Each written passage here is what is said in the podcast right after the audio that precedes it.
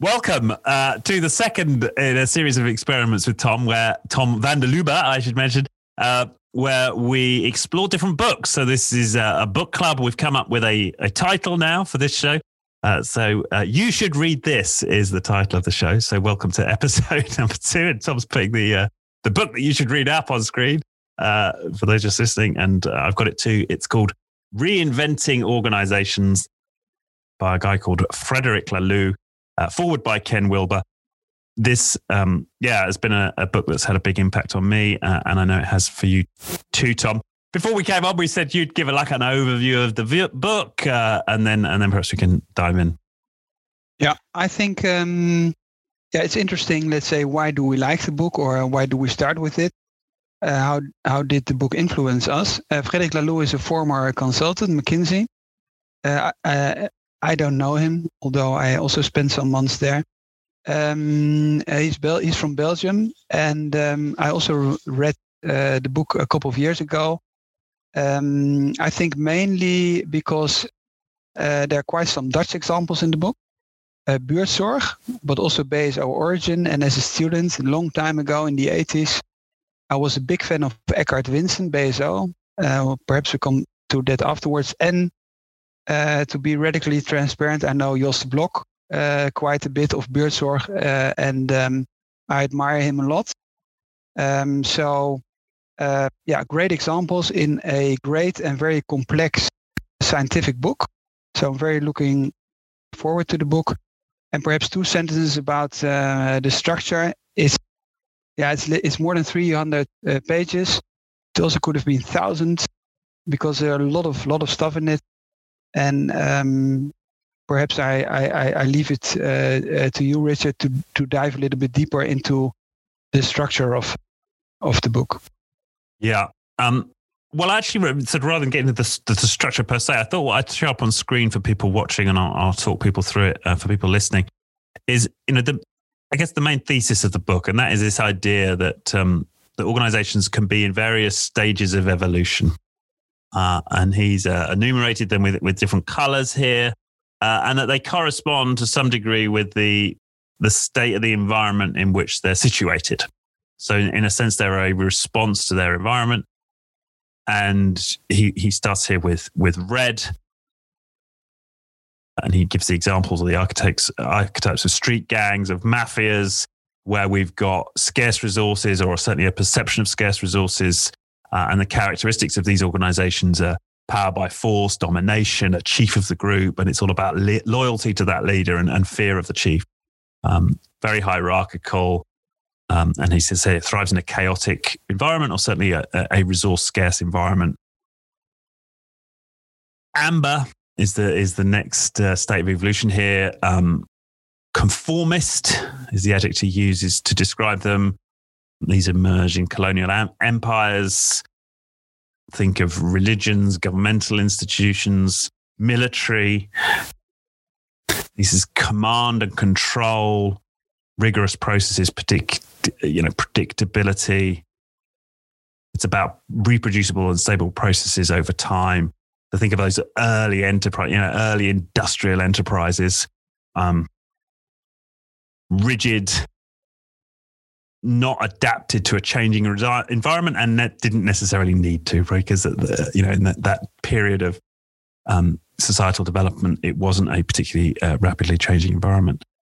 Um, orange i guess is the is the one that he leans on most in the book in terms of providing a contrast to what we'll get to next which is teal.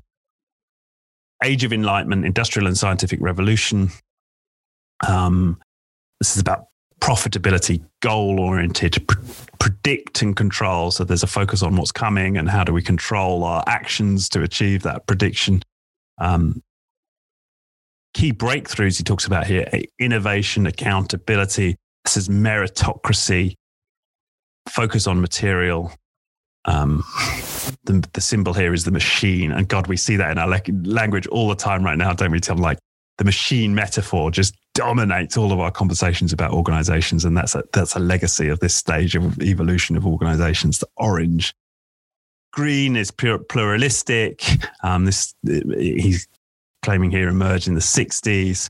these ideas of social entrepreneurship, associations, values around equality, harmony, cooperation, social responsibility, power, empowerment, that word, like we as the bosses will empower the staff, right? A sort of slightly paternalistic, more humane perhaps, but still slightly sort of paternalistic um, approach to the organization.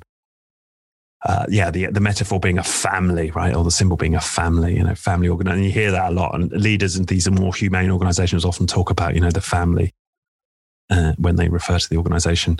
And then teal, so this is, you know, it's become, I suppose, the um, the motif of his work really is this idea of the teal organization, um, an um, evolutionary, emerging organism, right? That's the kind of metaphor, the way we think about it. Plenty of examples. You just mentioned them in your intro, Tom. One of them, Buurtzorg Favi, which is a, a metal, is a French company that makes some components for motor cars, engines.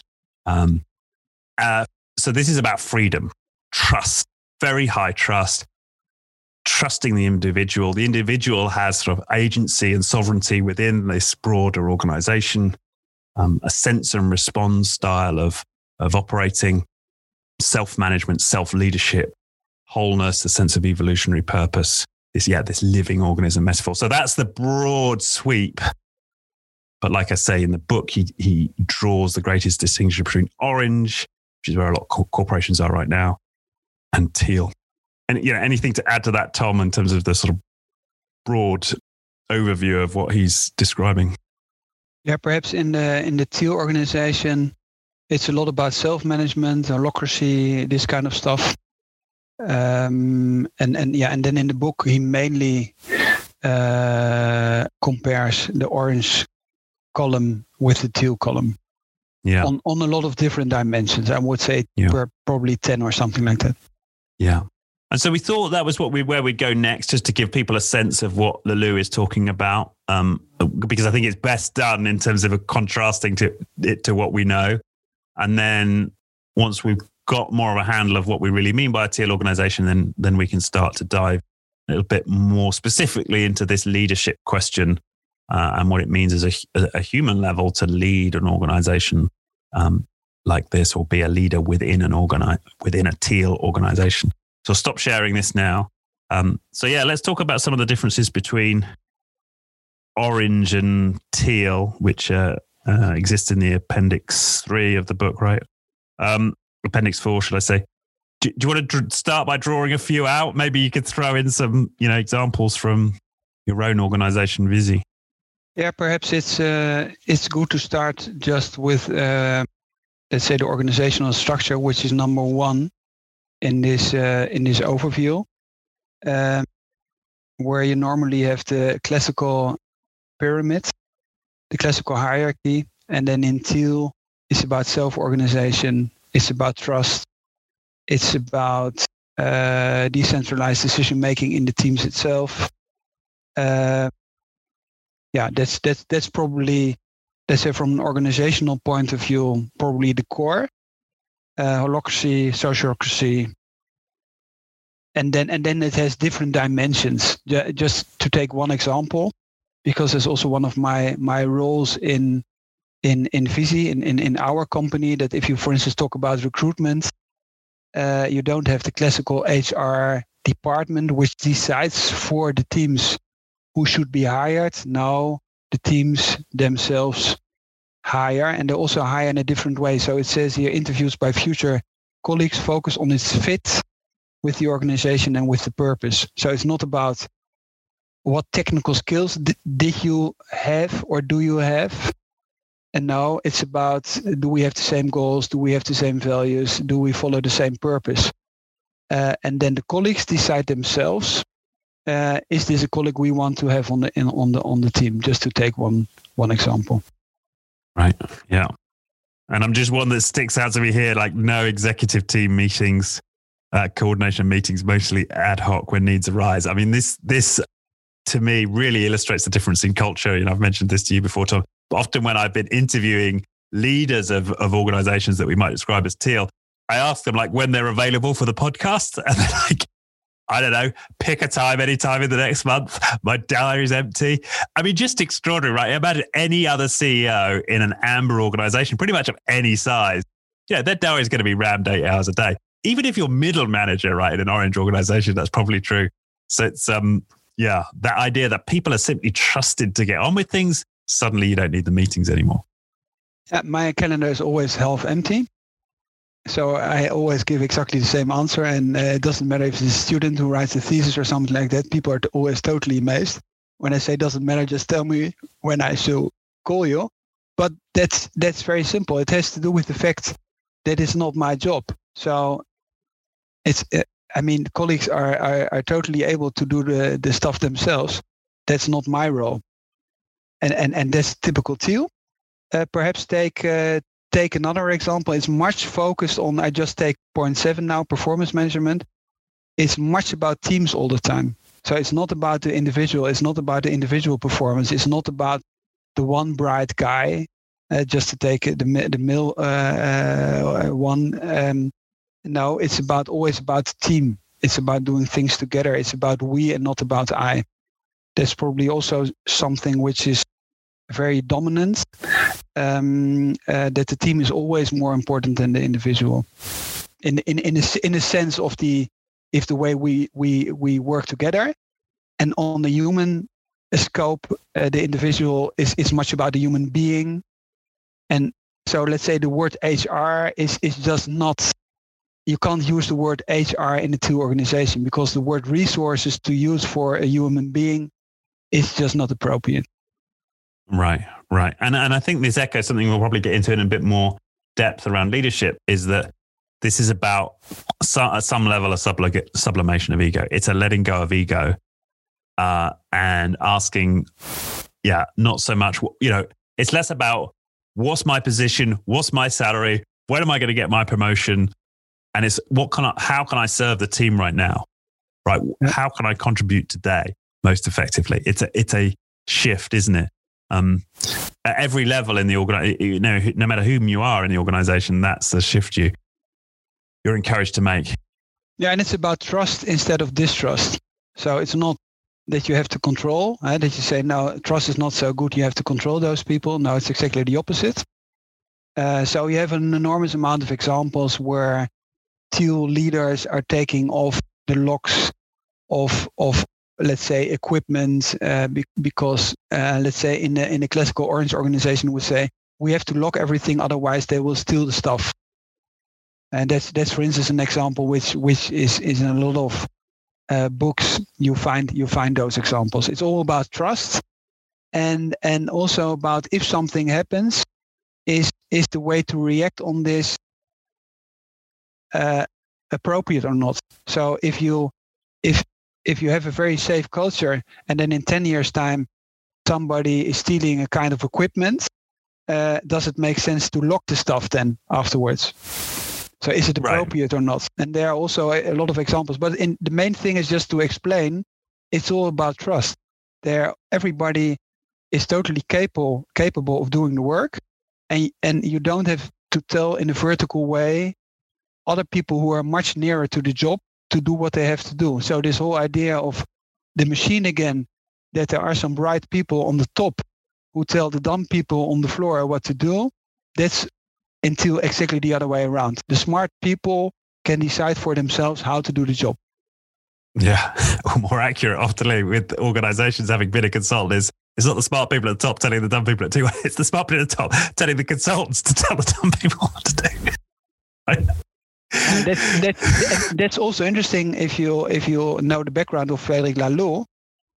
Also, in his way of writing stuff, it's in a very strong way. So it's not very diplomatic, so to say. So he he uses also his experience to be to be pretty bold on his on his statements about about orange organizations, which were his clients. Right. Yeah. No, it's fascinating. He's a yeah, that that's his background, right? Um, you know, arguably, I mean, there's a great article I read a while back. Um, you know, laying at the door of management consultancies the blame for the stripping out of middle management across, you know, in this case, corporate America, um, and uh, completely disempowering that entire middle layer, putting all of the decision making into the senior leaders. Um, uh, and then the senior leaders themselves outsourcing a lot of the thinking, which previously would have sat with the middle management to the to the consultants. So the consultants do well, senior yeah. managers do well. Everybody else beneath them gets kind of screwed in the process. What what, what is perhaps also interesting to take out is um, values, uh, which is in the in the appendix about daily life. And it says in the Orange organization, values are often only a plaque on the wall. And in teal organizations, they're very about about principles, about values, and they really act on it. So it's you you don't have an enormous amount of regulation, but but everybody knows what's right and wrong, and is really acted on that if something goes wrong. So it says clear values translated into explicit ground rules of acceptable, unacceptable behaviors to foster a safe environment, practices to cultivate discussions about values and ground rules. And there's also a very interesting one because we don't have any rules on the wall. We have only one rule, the golden rule, which is a very simple one. Just treat others like you wanted to be treated yourself. But it's not on the wall. But we act on it. So if something goes wrong, we would say, just think about it. If you would be in the other position, what would be your behavior? And just sleep a night over it and then just give us the answer.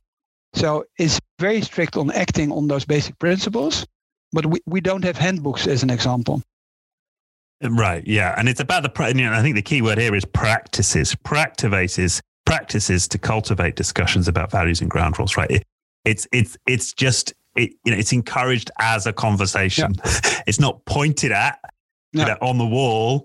It, you know, it's not leaders saying, be like this it's yeah. it's encouraging the these types of inquiries and conversations that have people reflect on their own values yeah. and and it's walk sense. to talk, huh? Yeah, it's not. It's it's really walk to talk. Yeah, yeah. The other one I thought um, just catching my I hear about information flow, transparency. I mean, we see that over and over again in these organizations. Yeah. Open information systems. You know, if you think about I don't think he mentions it, uh, Handelsbanken, doesn't he, in the book? But yeah. I know that's been mentioned in other contexts yeah. in terms of a, I don't know if it'd be classed as teal, but um, a highly humane organization that, uh, yeah, all of the information about all the different branches is available to every other branch, which allows us to learn from each other if we're in one branch versus another in the bank network. Yeah, all the financial data. And the idea behind this is if all the data are accessible to anybody, uh, you have a much faster and, and, and, and better decision making uh, uh, because there there is no secret information you would need to take a better decision. Um, so yeah, it's about radical transparency.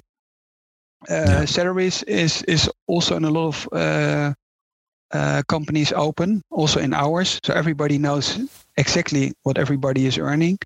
So it's it's it's the opposite of keeping secrets or using secrets as a as a power tool in in in orange uh, structures, orange organizations. Typical corporate. Eh? I know something you don't know, and and I can trade it, etc. That's that's also what he explains in the book. Yeah, yeah. The other thing is just fun is the, you know self-decorated warm spaces open to children, animals, and and nature. Uh, and it's certainly been my experience. I've visited two organizations that are certainly teal. One is PropellerNet in Brighton in the UK, and another is the Happy Company in uh, East London.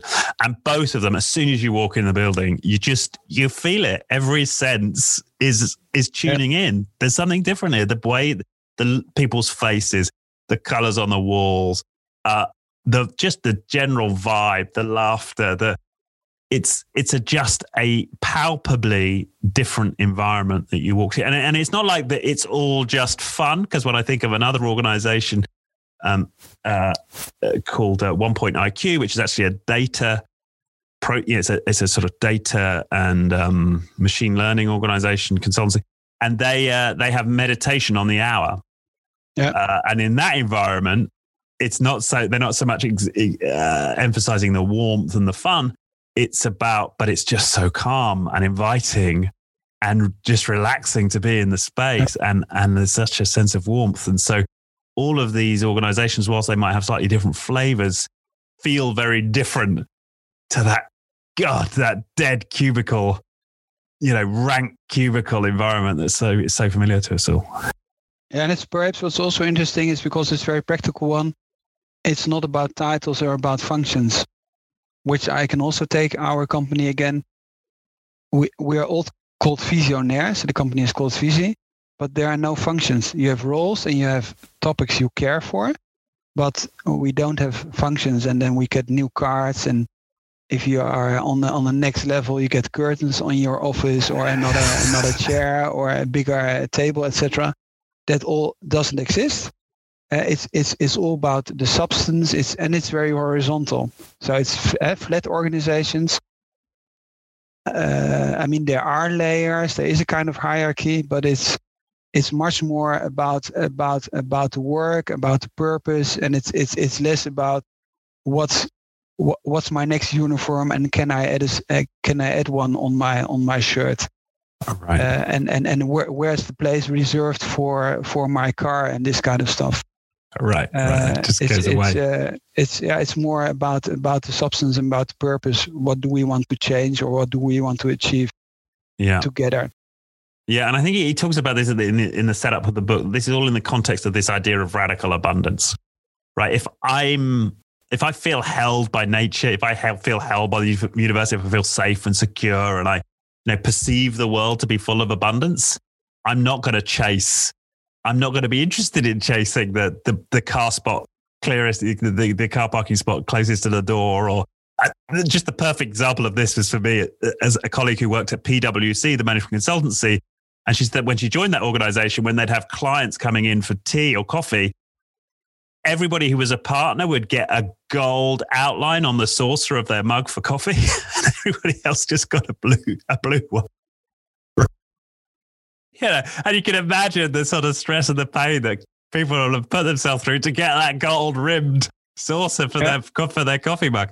Um, but yeah, that that goes again. It's in the context of this: the world is abundant, uh, I can trust that the the environment this organization will hold me and, and it's all going to be okay, right? But we still see it also in the buildings. Huh? So it's very important to have very high buildings and the board of directors is on the highest level. And uh, perhaps they have an own elevator uh, where other people are not allowed to, take. And they have reserved parking spaces and a driver. Um, and, and, and, and let's say people are lowest ranked, they are probably on the first floor. Uh, that's the way uh, to to think. Huh?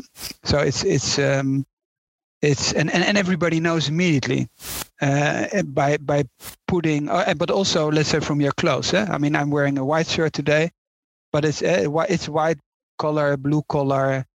Uh, it's it's about suits and ties and. I've and, got the and, blue collar on. Yeah, this uh, so perhaps I should take another one today, but it's um, it's um, yeah, it's it's the world we know, uh, the old uh, world of, of of of classical vertical hierarchy. Yeah, yeah, that's right. Yeah. So maybe that brings us on nicely to um, to this leadership question, and I know he he covers that in chapter three. Um, should we should we open this uh, this section of the discussion with a quote here from the book. Um, and this is from Dennis, I don't know how to pronounce the surname, Back a Back, Back. Um, today, there is almost too much focus on leadership, mainly because it is widely thought to be the key to economic success. In fact, the degree to which a leader can actually affect technical performance has been substantially overstated. And I know that there's some research from Dan Kahneman uh, to back that up. On the other hand, the importance and impact of moral leadership on the life and success of an organization has been greatly underappreciated. So I suppose the question to you, Tom, as a leader of a of a teal or as a leader within a teal organization, you know, how does that quote sit with you? I think it's um, it's something which not only for companies but in general for society uh, is is is a very good quote. Huh? So the people we admire, uh, like Gandhi and Nelson Mandela, we admire much more than people who are power driven. I, I don't want to dive into UK politics, but uh, there are a lot of people who are also very orange or very red, we would say. Uh, and it's about their power and it's not about society. It's not about moral statements. It's not about uh, justice It's not about about caring for others. It's not about solidarity. um, and um, and and and he dives into into the topic of leadership, which I find extremely important important and also interesting. That that it's it's but it's also because uh, what we sometimes say, uh, purpose is the CEO or or purpose is the is is the goal or or or the power uh, of of the organization.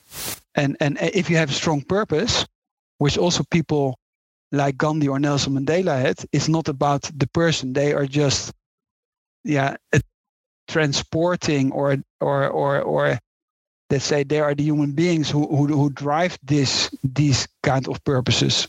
Yeah. They're like a, a, a vessel for it. But i think again for me, it's about, I mean, because I had a fascinating interview with uh, Julian Wilson, who's um, the CEO of Matt Black Systems, which I guess is another Teal organization. And they, he, he talks in this, he, they don't really have a central purpose station for the, for the organization. But what they are in is in a, you know, they've created an environment where people get to reflect on their own purpose and find ways to express it within that organization every day uh, and the the purpose to which it, it, exists within the organization is is emerging all the time. And so there's a distinction, isn't there, between a an organization with a stated purpose uh, and an organization that allows for sort of purposeful action. Yeah. And it, you know, and it, and it may be you've got a purpose statement on the wall, a bit like we talked about with the values and all. Doesn't necessarily mean you've got a purposeful organization um, or one that allows individuals to express their purposes every day. That's right. That's why I also like our main rule, uh, the golden rule, because you can apply it on any context in any company, but also in society. Uh, it's it's like it's like the example I I sometimes use is there's an elderly lady waiting at the street to be helped to cross the street, and everybody will go to the lady and help her to cross the street. And and everybody finds it totally normal. So this golden rule, you could just say if you work in an organization, you just want to be kind to others or help each other. And and no matter what no matter what context, and then probably in buurtzorg, uh, where they where where they ca- uh, care about elderly people at home, there is it's it's it's let's say much simpler to understand where this is all about. And if you talk about let's say doing mortgage advice, it's a little bit it's a little bit more complicated. Although you can just say we help clients to get the best mortgage or the mortgage which survives their whole life, etc. But it doesn't matter what you do. If you work in a bakery, you just are friendly and selling bread to people. So it's it it it you can make things very simple and very very clear uh, to anybody because everybody knows from daily life how you want to be treated by others in normal uh, life by others. Yeah, yeah, and that and that's right. There's and then this comes back to the question, this this trust question. And I know that I've butted heads with you a few times in conversations about, you know, well, how exactly do you deal with firing somebody, right? Like for it's like the classic one, right? And it, it's you know the responses from you and from others, you know, who are within this organization is you just kind of have a trust that the the the team themselves, the organization, people will know how to handle that. Like humans know how to deal with friends who aren't pulling their weight or members of the family who aren't, but you know, we know how to deal with that and we just trust the system to find a resolution. Yeah, the interesting thing, which, uh, which I mean, we also had discussions on that. The interesting thing is that in normal life, we we just behave in a normal way, like the example of the elderly lady we help. Mm. So why wouldn't we help our colleagues in the company? Yeah. Or why wouldn't we help clients or suppliers? So why why would I rip off suppliers if I want to continue to work with them the next 10 years? So it's and and and it's also something with friends you you just don't do because that's yeah. friendship is about mutual respect and helping each other. So why yeah. why do you think that an egoistic approach helps in a in a business context, or to put it even more more um, let's say profoundly? What I find interesting is that the word egoist is something totally negative, but if you translate it into shareholder value capitalism, which is exactly the same because it means that you want to maximize your own prospects no matter how others are are treated in the ecosystem, just egoistic, then suddenly it's it's it's the basic fundament under our let's say society if you talk about stock listed companies. So why do we accept in our company context stuff we wouldn't accept in our families of our children uh, with our uh, let's say friends etc etc we just wouldn't accept or we don't accept. Right exactly.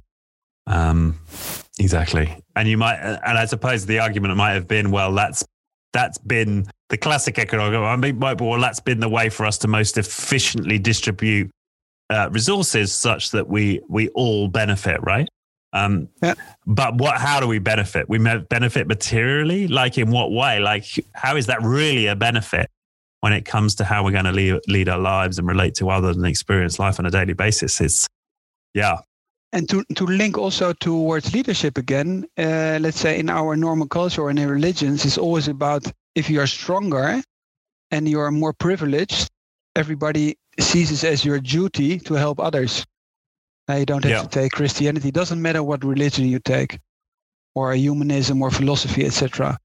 And and if you make the link then to to to his book and to leadership, the role of a leader becomes to focus on that and just to walk around and say, "This is not the way we work here," or or or or take the positive example and say, "Okay, if if a strong person helps a weaker one, that's the way we want to do things here." Yeah. Uh, and, then, yeah. and then you can talk about coaching or, or are you available for questions of younger colleagues, etc. But in the end, it's very simple. The stronger acts in a responsible way and helps helps the weaker one or the younger one. Yeah. Yeah, and he talks about holding space, and I think to me, it's like holding these. They they become the holder of the values, the holder of the ethics, right? Yeah, that's one of their principles. Uh, you know, leader within these organizations is, is holding these, holding the line when it comes to these core principles and core values. And, and what, yeah, and just even as I say that, how much more powerful is that as a statement of leadership than maximizing shareholder value, right? I mean, yeah, it just seems so obvious, right, when you put it in such stark terms. Yeah. yeah especially because in the end, we know it's a dead end, huh? Because ecosystems or uh, friendships only survive when when they are in balance. Yeah. So if you only take from a friendship, then it's very clear that when you're in a weaker or in a difficult position and you would call your friends, they would also say, I'm not there, Richard, because you were yeah. also not there when I wanted when I needed you. So yeah. it's it's in a way it's all very understandable that that you can't uh, uh, let's say in the long term you can't act in an egoistic way yeah, yeah, yeah, and we and we know that, and all all the historical, you know, tradition, religious traditions, and spiritual traditions, have, you know, have imparted this wisdom, and yet somehow that's never got encoded into our business ethics. It's, yeah, yeah, no, that's right. Um, I just thought I'd throw in a beautiful example from the book in terms of it. You know, an illustration is the the Favi. You know, the hero mentions the, the, the motor parts manufacturer and, and how the the guys there are making these car parts um, they they were taking the excess metal and molding them into little Santa figures, right, to put in the box to send to their customers. And and so yeah, the the customers opening up this box and seeing these little figurines. I mean, that is just beautiful. And we don't really, yeah, we don't really experience that, do we, uh, in business life uh, from you know in most of the ways we interact. And you know, that seemed to be emblematic of the change here. It's that care for the individual on the other side. Now, the, what I also find interesting, and that's, that's, that's at the end of the book, is he also talks about, um, w- w- which I find uh, very well done. He also talks about the teal society. Right. So, so, so it's it's. I mean, it's not about uh, behavior in organizations. It's just in general. So, and you also see it in in in politics. Eh? So in politics it's also about long term. If you talk about environment or about social mobility or about paying taxes, etc. And that there also it should be the goal or the moral obligation of our leaders to to especially in times of crisis to to tell people who are much stronger it's their duty to help people in need and not and not and not say no no it's totally right you are a billionaire and we and we still give you a lot of money uh, because you can't pay the the loans uh, or the salaries of your of your peoples people it, it it there's this moral obligation which is very strong in in in, in this chapter of of leadership. And also if something happens and it's also the Favi example uh, he takes but he also takes other other companies as an example that when something negative happens that we shouldn't overreact because it's an exception. So if if nothing is stolen and, and, and then after 10 or 20 years somebody steals something that's not a reason to lock everything and then say okay because one person has stolen something we lock all the material which right. makes it much more difficult uh, uh, to work or or also gives the people the impression that they are not trusted yeah. which they don't deserve yeah yeah yeah, no, uh, I think I think that point about um, the broader society is important because uh, really this isn't. Yeah, when you reflect on it, this isn't really something just to take into business. You know, this is about you know our personal personal transformations for each of us, which then get expressed in certain organizations. But really, this in, this evolution is really happening in the context of a broader shift in society and individuals within it. I think that's um, I think, yeah, I think that's what's happening. And as we spoke about in the in the early part of this, you know, one critique of this thesis might be that it sort of presents a linear progression. Um, but perhaps me- much of what we're talking about in terms of the themes and patterns here have existed in history before in different forms, yep. and how much of this is really just a a remembering, a, a rediscovering of of certain aspects of you know human wisdom. Yeah, the, the interesting question is, um, are we that civilized? And with a with a very big question mark. So if you talk about sustainability, we we we we think that that because let's say from a technical point of view, we have so many means and so many possibilities. We are very civilized. Uh, but that's also what Laloux says. But I mean, he's, he's, he's I mean, he's not an exception. Um, how is it possible that we're so proud of ourselves uh, if we see the enormous speed we are ruining our world. I mean, mm. you could also call this extremely uncivilized. And then, then, then let's say, if you talk about anthropology, and you would say, no, no, this, this, this, this, this, I don't know uh, what kind of tribes we find somewhere who have rules to think, let's say, six generations further down uh, down the future or down uh, into into the future. Uh, this kind of mechanisms is this even much more civilized than we are. Yeah. Or if you talk about the talking stick and the circle, and everybody has has a right to speak, and as an equal structure in a circle, and people are sitting down in the bush, uh, and and and there's the talking stick. Is this much more civilized than our vertical hierarchy with somebody sitting on the on the one side of the table and all the other people have to shut up. So i would that that would also be one of my uh, points of critique that there is still a lot of linear thinking that you start on the left side of the excel sheet uh, where we started also this conversation. And sometimes i think if you just see, for example, the way we think about also uh, leadership uh, or or or avoidance of power, then there are especially in history a lot of examples where people were very well aware of uh, the avoidance of power. And and first among equals is just one example, but there are enormous amount of examples. So so I would really ask ourselves are we the civilized and and and is our way of linear thinking sometimes very very arrogant in comparison to to um, let's say other parts of history which which which were perhaps more civilized in many ways? Right. Yeah exactly. No i i, I think that uh, i agree with you there.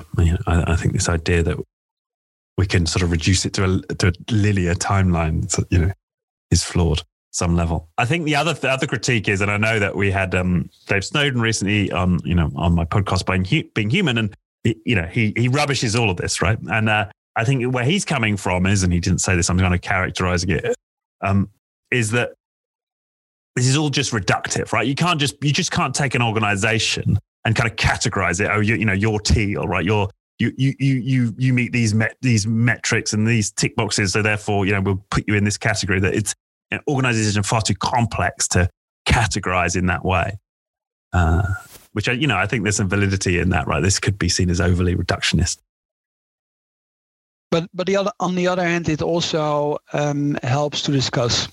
So um, I mean, his enormous amount of work he did in in in in putting, let's say, the whole stuff in a kind of Excel sheet uh, with his ten dimensions and and and these different uh, organizations. Uh, it it in a way it also makes it uh, let's say easy to understand if you talk about colors in the catholic church and the cardinals who are purple etc or the army with the ranks etc so so in a way it also helps but i think it would also make sense just to take some examples and for instance uh, explain that in greek society uh, uh, people thought in a circular way.